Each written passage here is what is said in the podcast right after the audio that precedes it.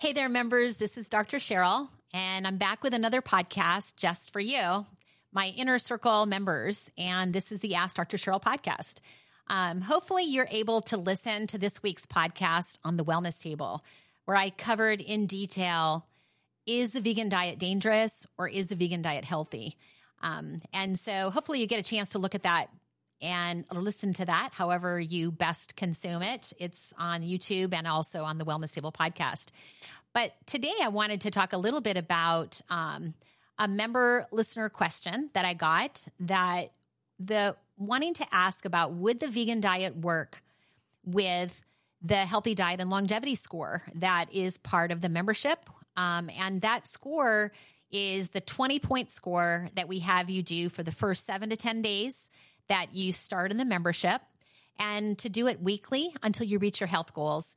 And that score is really, we've talked about this already in this podcast about how important that is because those are the foods and the daily dose of what will really help your body heal and improve metabolic health, keep you full, all the magic that we've talked about, manage your blood sugar, all the good stuff. We talked about meal planning last week. But the question this week was would the vegan diet work with the score. So, could you follow a vegan diet and still be able to score up and get those 10 important foods um, that are part of the score?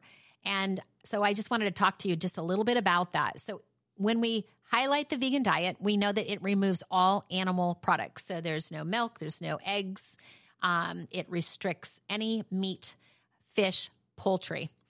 So, if you're looking at the score, what you'll notice is it starts with fruits and vegetables. So the idea is on this score is how, and in my entire membership and my whole entire program that we did with Take 10, is what we found was that the more whole plant foods on the plate, the quicker and the healthier people became. And the key was the whole plant foods. And you'll see that in the podcast that we talked about the junk food vegan diet with the Oreo cookies and all the different ways that you can be vegan. So, what I would say is a whole food plant based vegan that we talked about in the Wellness Table podcast. The answer would be yes. You can nail the score. You can hit all the spots on the score with a whole food plant based diet. On a junk food vegan diet, the answer would be that you would miss some points on the score. But if we look at it, let's dive into it. We've got half our plate coming from fruits and vegetables. So we want to get about two cups of fruits and vegetables with each meal, which is six cups of whole fruits and vegetables um, per day. And that gives us a point on the score. And out of that, we want to have one cup of blueberries. All of this is whole food, plant based, vegan diet. All of that works within it. We've got cruciferous vegetables every day. And those made a point on the score because they literally are, I just call them chemo preventive foods. If you're looking to fight cancer, that's your your broccoli, cauliflower, Brussels sprouts. Those are all vegan as well. This is plant food. And again, eating them in their whole source, there's another point on the score. So you're doing well on the score, on the food part of the score, and we're still on the vegan diet um, category. Now, as we move on and we begin to look at greens, again, getting more of our dark leafy greens every day, another point on the score. A whole grain serving every day, again, that's vegan, another point on the score. And a plant protein. And I think that's an important thing we covered in the Wellness um, Table podcast today because when we see the research of trading in a plant protein, or I'm sorry, and more plant protein and less uh, meat, less of our protein coming from meat, and those plant proteins like nuts and seeds, the more that we eat that, the better the health improvements, cardiovascular disease, and length of life. So that's why nuts are made a a point on the score. That's how they earned a point on the score is because of the power of the research around including nuts and cardiovascular disease and also when we're trying to stay full, if we're eating less meat and we're not including nuts and seeds, we're going to be hungry and we're not going to get all the micronutrients that we need. So, my concern would be a low fat vegan diet, excluding nuts and seeds, is not a diet that I would recommend, or excluding avocado, some of the healthy plant fats. So, I'm a big advocate of doing more plant protein and having at least one plant protein at every meal. And The beans are on the score, so that gives you a point, having beans every day.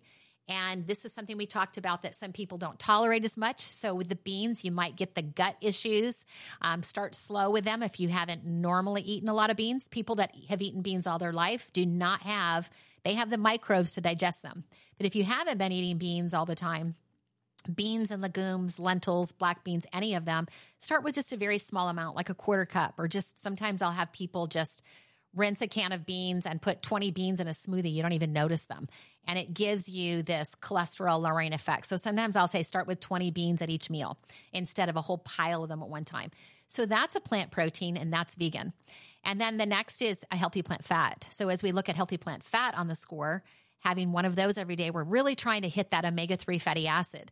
Well, on the vegan diet, you wouldn't have the omega 3 from fish. So on that diet, people would need to find a source of omega 3 fatty acid, and that would be flaxseed, chia seed, walnut, soy. Those are plant foods that naturally come with the omega 3 fatty acids that are so important. And on a vegan diet, even more important because we're getting so many of our fats that are from omega 6. And omega 3 is that anti inflammatory fat.